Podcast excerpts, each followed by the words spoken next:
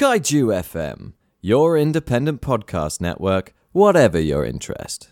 Come find your niche.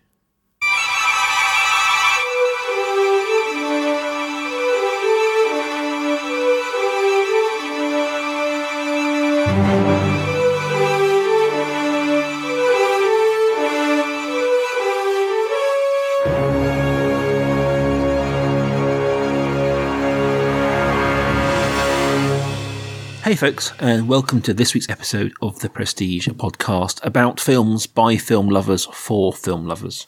Each week, we pick a film, we discuss that film, we review that film, and we talk about some ideas and themes that it kind of comes together and presents to us. And as always, we end the show with our recommendations, further watching, further reading, if you will, movies that we're inspired to think about following the movie of the week. But as always, we start the show with what else we've been watching, other things that uh, we've found the time for, if we have found time for anything, uh, in amongst this week's movie. So, Sam, do you have anything else you've caught up with this week you want to talk about? Yes. Um, it. I feel like I need to uh, bring the highbrow to this show. Uh, so um, it, this this week's is is not a book. It's not a piece of music. It's not something to listen to. It's uh, a play. Um, and I went. Ooh, la di da. Yeah, check me out.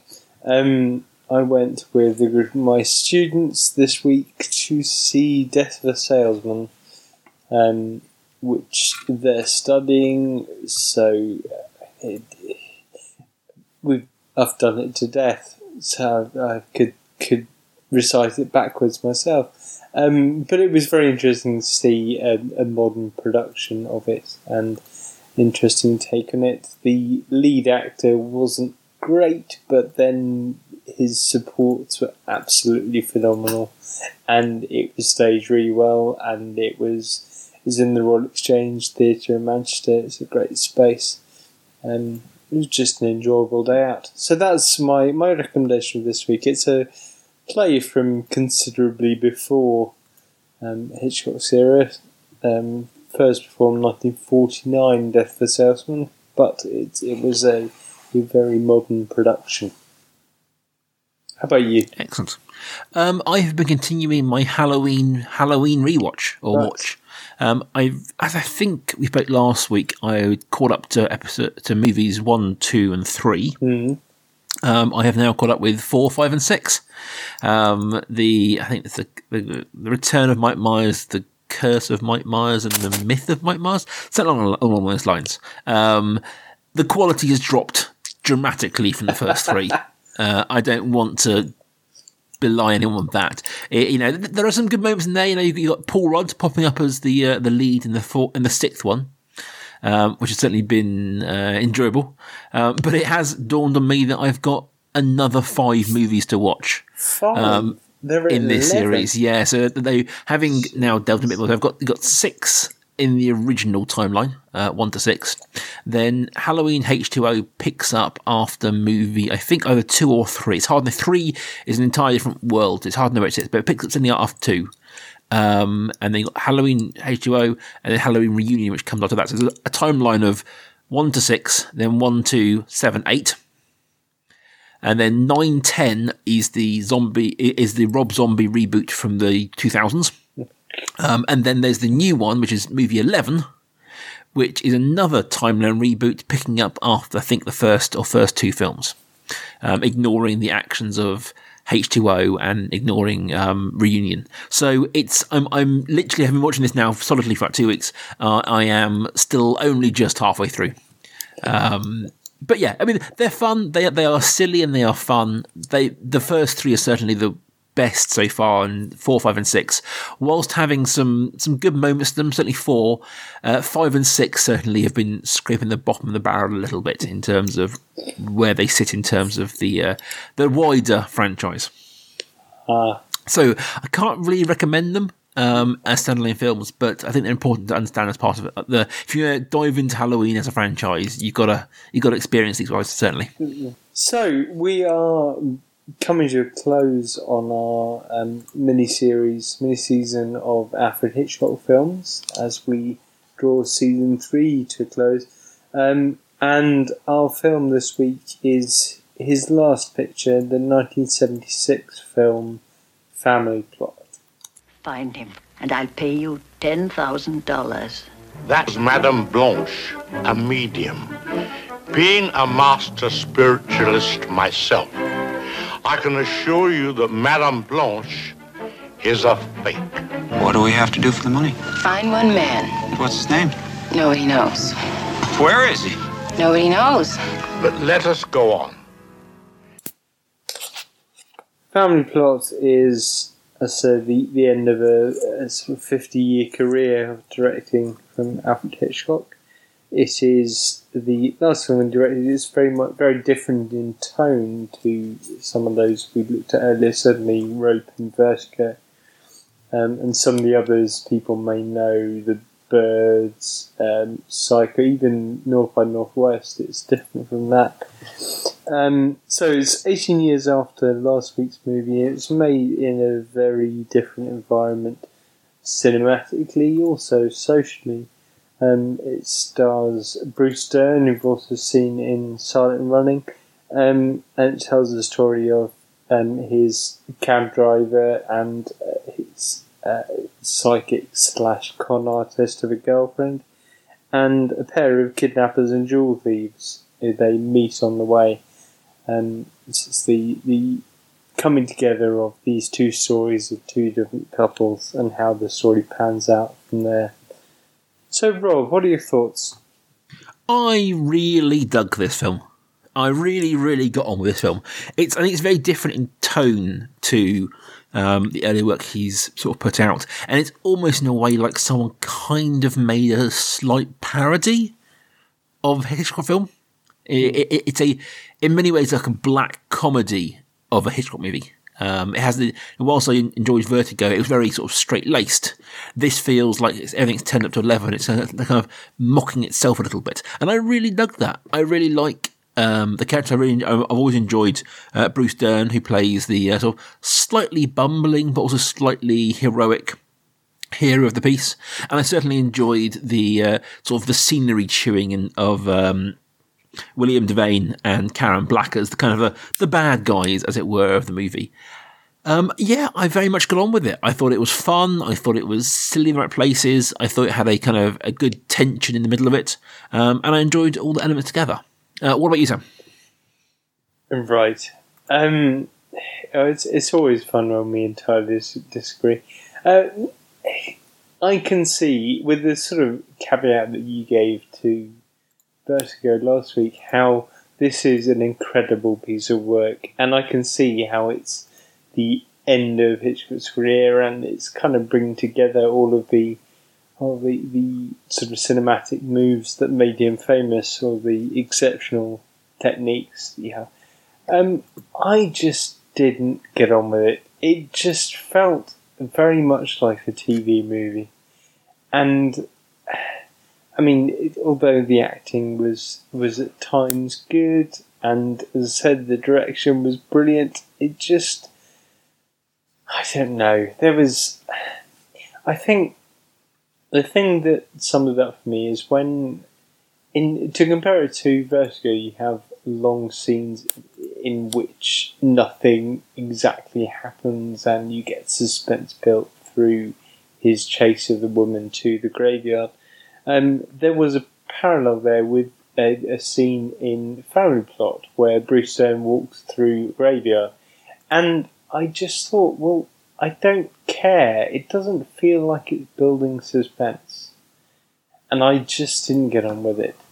Uh, especially uh, by the end, I just thought, well, I mean, I have a higher tolerance than you for films that involve people I don't like, but I just thought it's just a pair of people being horrible to another pair of people. I don't really like either of them very much. I don't know who I'm rooting for to to do worst. So yeah, didn't didn't entirely get on with it. I can see what you're saying there. I suppose for me, this is where the movie strayed more into kind of the exploitation esque feel that I, that I get on board with. Like, yes, they were they were bad people, but the, the, the, he he constantly had this kind of grin on his face and the moustache. It was almost kind of it was camp in his in his badness. It wasn't you know grimy and it wasn't kind of awful in his badness. You know, he he they were generally seemed to be quite nice to people they're kidnapping. Um, and apart from the turn at the end in which he tries to murder um, the, the, the the the psychic, he was always it was always kind of he's like almost a vaudevillian in his his his badness. Um, and I think that's why, for me, was I have gone on passing, I'm not a fan of it. I enjoyed it. It, it, it. strayed more towards that dark comedy than it did kind of a bit more po-faced self seriousness of think like Vertigo. I suppose so. Yeah, it, it's interesting that you bring up this idea that it's it's like a parody. There were moments that it did feel very much like they were sort of taking shots at what made what made Hitchcock's name. Um, I wonder what you thought about the end. Actually, it, this is something that I mean I don't know whether it really, really, really irritated me or whether I thought this is really clever and it saved the whole film for me. And I, I'm I'm waiting for you to convince me. The wink at the end. I mean, I I got on board with it, but only because I got on board with the style of the whole film. Mm. I think if, if if you're looking for this to be something analogous to something like Vertigo, then it's you know it's a knowing it's, it's a fourth wall break. It's it's not going to fit inside that world of Hitchcock cinema. He says in inverted commas, as we're often expected to be. You know, it isn't. All the three films we've seen so far have been you know proceeding in March, set within that movie, set within that screen, and there's nothing else going on there. This, it had the element of turns around and she winks. And she's letting us in on the joke. And we often talk over the last three movies about how Hitchcock seems to mirror in the way he makes his movies so that we as an audience experience what the characters in the movie are experiencing. Mm. So we, we, we are presenting characters as they seem to. And so she's having a lot of fun. And I think even in the most serious moments of this movie, you know, when she's she's locked up and probably going to be killed. It's it's silly and it's a bit fun, and I think it's the perfect ending. It is that kind of you know wink to the camera movie. I think eh, we've also got to remember that you've got so many movies from this era, things such as, I mean, I, I, am trying to think of examples, but uh, you know, um, but I'll start again. You've got movies from this era. A lot of them end what I'd call really suddenly. It can hmm. just kind of end on, on, on, a dime like that, on a little, you know, wink to the camera, a little nod, and the movie's over. You know, we these days we expect almost like a, a much more kind of post climax scene, a post sort of postscript movie, and we expect it to kind of almost go out gracefully. Um, where back then there's much more of this stuff, and movie's over, and we're done. So I, I liked it, but I, to me, it felt very much in that style of the fact that he's got this slightly comedic pipe at all times, um, and it's she's like a fake psychic, he's a real psychic, and like it's meant to be slightly silly. Um, mm. So I can totally get how people don't like it because it is it's a fourth wall break. It's certainly it's it's Hitchcock doing comedy, um, mm. and that isn't his strong suit. It isn't what he's best known for. Um, but I, because I got, cause I like the whole thing, I got on board with it. But if you, as as as Sam watching it, didn't get on board with its slightly silly, slightly camp nature, then I can certainly see why that wouldn't be your ending. Hmm. Yeah. I suppose it's interesting to think about it in in what's happening in the history of cinema. So mid mid seventies, you just had the birth of the blockbuster, and you just had Jaws, and you think this is, and maybe this is Hitchcock putting two fingers up to Spielberg down, saying, "Well, I don't care. This is how I make a brilliant film. Mm. You know, I'm not going to have this huge blockbuster and bring it, man-eating shark on on screen. I'm just going to have people being a bit camply I don't know, a, a bit nasty to each other. Not necessarily. It's all done with it with a wink and this this sort of almost a feet carrying of a pipe everywhere. And I suppose I see what he's doing there. I did think, actually, I don't. I mean, I I talked about his direction right at the beginning. I just wanted to highlight a couple of bits of that. That there were a couple of really good moments, and one of them was um, when the two uh, storylines cross at the beginning. I love the way that she that Fran walked in front of their cab, and then you immediately went in went in with her narrative. Like it was like the the the camera just shifted to her. And it was something. It was it was very it, that that movement. The camera very obviously went in a different direction.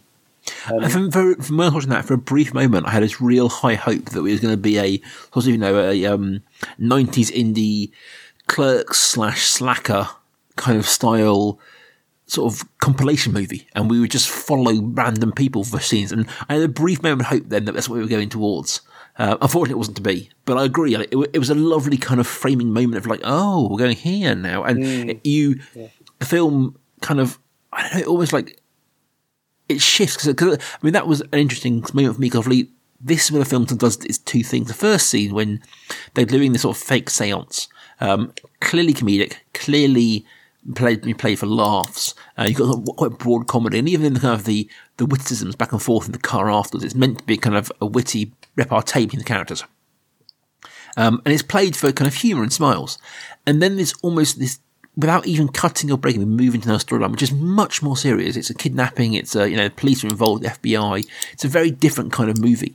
And I like the movie seems to work to these first two opening scenes. Like, it's both these things. It's slightly comedic. It's also serious and a thrillery. And it's kind of merging those two things together. I think you're being very generous when you say that maybe it was Spielberg's reaction to everything that's going on. Part of me wonders whether it was a Spielbergian attempt, to, uh, a, a, a um, Hitchcock attempt to kind of try and modernize.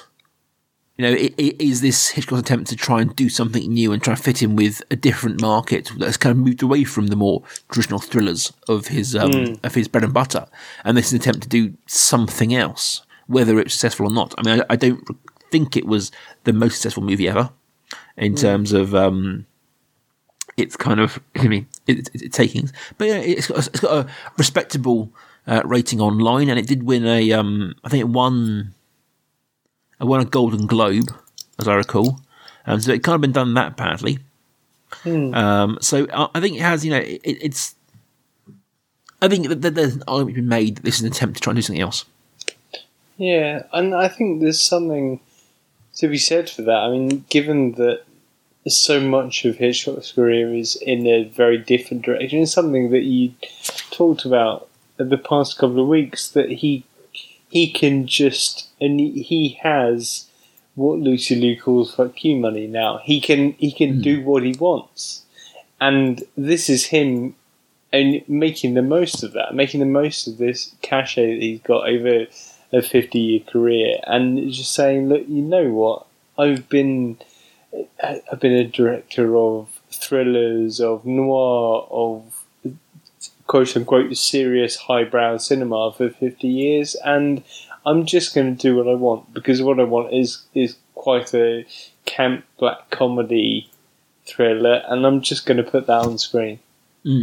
He, I he- did of you. no, I just some of his um, casting casting choices he made, the people that he was considering for the roles. It's astonishing to think. I mean, how much directorial clout he had at this point. I mean, he was considering Al Pacino for one of these roles, and it was just a financial reason that put him off. But it, I mean, to to be able to say, well, I mean, this is I mean, it's it's as you said, it's not the greatest film. It's not the most amazing film in terms of box office takings. It's just a relatively small budget film, and to be able to say, well, Al Pacino was considered for one of these parts is astonishing. Yeah, I mean that, that would be a, a very different film, I think, if we'd uh, got that version of it. Hmm. Yeah. But no, I, I think for me, it, it was like to sort of kick off it a bit wider, to talk about Hitchcock as a, a director as a whole. It's been a nice bookend for me because it, as much as I've enjoyed the three films up until now, through degrees, they've all been very much in the same wheelhouse. Um, through you know, um, Pleasure Garden, Rope, and Vertigo, they're all kind of they're, they're certainly an evolution of style among them, and certainly getting more sophisticated. Certainly, the early movies, like Hitchcock to, to Vertigo. Vertigo is a very sophisticated thriller and very, very Hitchcockian, I suppose. Um, And I was intrigued. Like we talked a lot. I, I was so intrigued to know where do you go next. Once you've made Vertigo, considered one of the best movies of all time, defining the genre of, th- of thriller, where do you go next? And I'm so glad that he went somewhere. You know, part of me was concerned that when we were watching the Family Plot that it would be it would be a Vertigo rehash. They end up making the same movie for the rest of his life because of the success. And whether you got on board with it or not, and I didn't, you didn't. Um, I think there's something to be said for a director going, you know what, I've done that. What's next? What's next? What, what can I go and do next? You know, because I think it's too easy to look at directors and think, you got you got stuck there. You know, you look, someone even like Peter Jackson, who I love as a director, made some of the best movies of our generation with the Lord of the Rings movies. He went back to the Hobbit, and it wasn't good. It was just like you know, it was reheated, rehashing Lord of the Rings, hmm. and you don't want that. You don't want as a director or as a, as a viewer of a director to think, well, they're just making the same thing again, and it's not as hmm. good because I remember that one being so brilliant. So I do honestly have a lot of time for the fact that he's gone somewhere with it, and I, I you know, success is a whether it's or not is a different thing. But I just I like the fact that Hitchcock, you know what? I'm going to make a comedy. I'm going to make a black comedy in the same. You know, it's still the same wheelhouse of what I'm doing. I'm still, you know, I'm not going to turn up and do you know slapstick broad comedy, but I'm doing something new with this that thing that I've perfected. And hmm. I think actually, I mean, as you said, it would be a very different film with Pacino. I'm kind of glad that it, that he didn't cast Pacino, and he. This is a film with William Devane and Bruce Dern. It, it they're not. I mean, not superstar names. They're just. It, it doesn't feel like a Bruce Dern film or a William Devane film. This hmm. is a proper ensemble film, and it's a it's a film that's not. I mean, it would be too easy if you were a director at this end of your career to say, "Okay, I'm going to get X big name and build a film around him or her." Hmm. And he's he's not taken that sort of what I'd say as an easy easy way out. Yeah, I think that's for me. That's that's impressive. It's something to be celebrated, even if I'm not the big fan of, of his work generally. I think that, that, that that's something to be celebrated to you know to push that even when you haven't got to. Hmm. Yeah. So, Sam, do you have any recommendations for us? I do have a couple, um, and and I suppose they're they're linked by not being the the most obvious um, version of these. Um, if you say, and my first one is, um, if you say the Addams Family, you probably think of the more recent films from the 90s and beyond. Um, but I want to go back to the TV series from 1960s um, because that harpsichord music was really evocative for me, and I watched the Addams Family a lot when I was a kid. I don't know why. It must have been replayed in around about 1990. It was just something I watched a lot. And that harpsichord music, particularly when it kicks in when Fran walks in front of his taxi and it becomes a completely different film, I really enjoyed that. That was evocative and yeah, it was it, it was it was a good moment for me. Excellent. And pleasingly, it was something that continued through the film. Um, my second recommendation, again, not necessarily the uh, format that you expect this in. You think of West Side Story, you think about um, it's a big stage musical. Um, but I want to go back to the 1961 film, um, which shares a writer with Family Plot. Um, Ernest Lehman was writer with Hitchcock on this, and also the 1961 West Side Story film, which is another one that I watched a lot when I was young, and I don't know why. Uh, my my parents had the soundtrack of it so play the record a lot. That must be why I watched it quite a lot. um, so those those are my two slightly nostalgic recommendations this week. How about you? Well, my, my first thought was to go down uh, the William Devane route because he's been in everything, um, and it would be a very easy um, link to, to take him to any number of great TV shows. Um, if you haven't, if you if you don't know um, who William Devane is, it's, I believe you do. Um, check out his IMDb. He has been in everything um, that is on TV and everything that is good. He was in Twenty Four. He was in West Wing. He was in anything basically, and he he's brilliant in all of them. But I haven't gone that route. I've gone two other routes. So the first one will be a no surprise to anybody who knows me or has listened to the show for any length of time. Um, Bruce Dern, who is an actor I enjoy, and is an actor I enjoy in a very particular film that I very much enjoy, and that's 1972's Silent Running. I think we have actually done an episode of it in the past, um, and I have recommended it more times than I can count. It's almost one I'm having to remove from the running because I recommend it so much. Um, it tells tale of a uh, the last sort of forest in space, and Bruce Dern is its caretaker. It is weird and odd, that kind of seventies sci-fi um, way it can be. It's kind of really hippish, hippie-ish, and kind of linked to kind of fears of science versus nature. And uh, I very much get bored with it. I just, I just really dug the film, um, and I talk about it every time I get. My second recommendation is literally just a chance to talk about a film that I love. Um, so the the sort of less Sam Sam isn't overly keen, um, but Blanche Tyler, who is the uh, sort of female lead, played by Barbara Harris. Barbara Harris has also been in lots of things, but her very last movie, the movie that she did um, before she uh, sort of appeared no more, was 1997's Grosse Pointe Blank, in which she pops up as um, Martin Blank, J- um, John Cusack's mum, who at this point is uh, deep in dementia and doesn't really recognise who he is. Um, it's a small part, but a memorable part. Um, but essentially, it's a chance for me just to, just to rave about that movie um, and how good Grosse Pointe Blank is as a 90s comedy hitman movie. Um, it is John Cusack, Minnie Driver at the top of their game. Game Dan Aykroyd's in it, having a lot of fun as a uh, sort of another hitman. Alan Arkin brings brilliant support, as does Joan Cusack. It is it is brilliant. And eh, if you listen to our show, you should have seen it. If you haven't, it, it, like I would recommend that over everything I've recommended recently, over all the Halloween films, go and watch Grosse Pointe Blank. It's it's a it's a day to note in the diary when I've actually seen both your recommendations. Well, there we go. Uh, I, th- I think mainly because I've made you watch them on the, on the, on the podcast, possibly. yeah, I think so. but yeah, Grosse Pointe Blank. Brilliant. So, guys, that wraps up um, our Alfred Hitchcock month, and it also wraps up season three of the show. So, this is the last episode of, or kind of the last episode of season three, the last proper episode of season three of The Prestige. We're going to be back with season four, um, doing some new things with that in uh, probably a few weeks' time. But before that, we are doing our sort of traditional series end show. We're approaching our 150th episode. So we do something new, something exciting for that. And what we're doing is a bracket.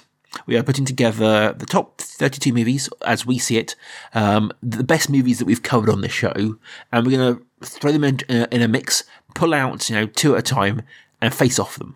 And end up by going through 32 movies, then 16, then 8, then 4, then 2, and ending up with what's maybe the best movie we've covered on this show. Just a bit of fun, just to see how how those chips lie. So you can still vote on our last two movies. Um, they are still up for grabs, the 31 and 32. If you go to kaiju.fm forward slash bracket, you can find them there. Um, please place your votes, vote early and vote often. Get your favourites up to the top list. And we'll be revealing next week um, what the movies are. So we'll be doing next week, we're doing 32 movies down to eight movies next week. And the week after that, we'll be doing eight down to the final one. We'll have some guests here and there. We'll have some some special recordings if we can, bits and bobs to make it special. Um, till then, guys, you can find both of us on Twitter at Pretty Podcast. You find just me at life underscore academic. And you can find just me at Rob Kaiju. And we'll see you next week.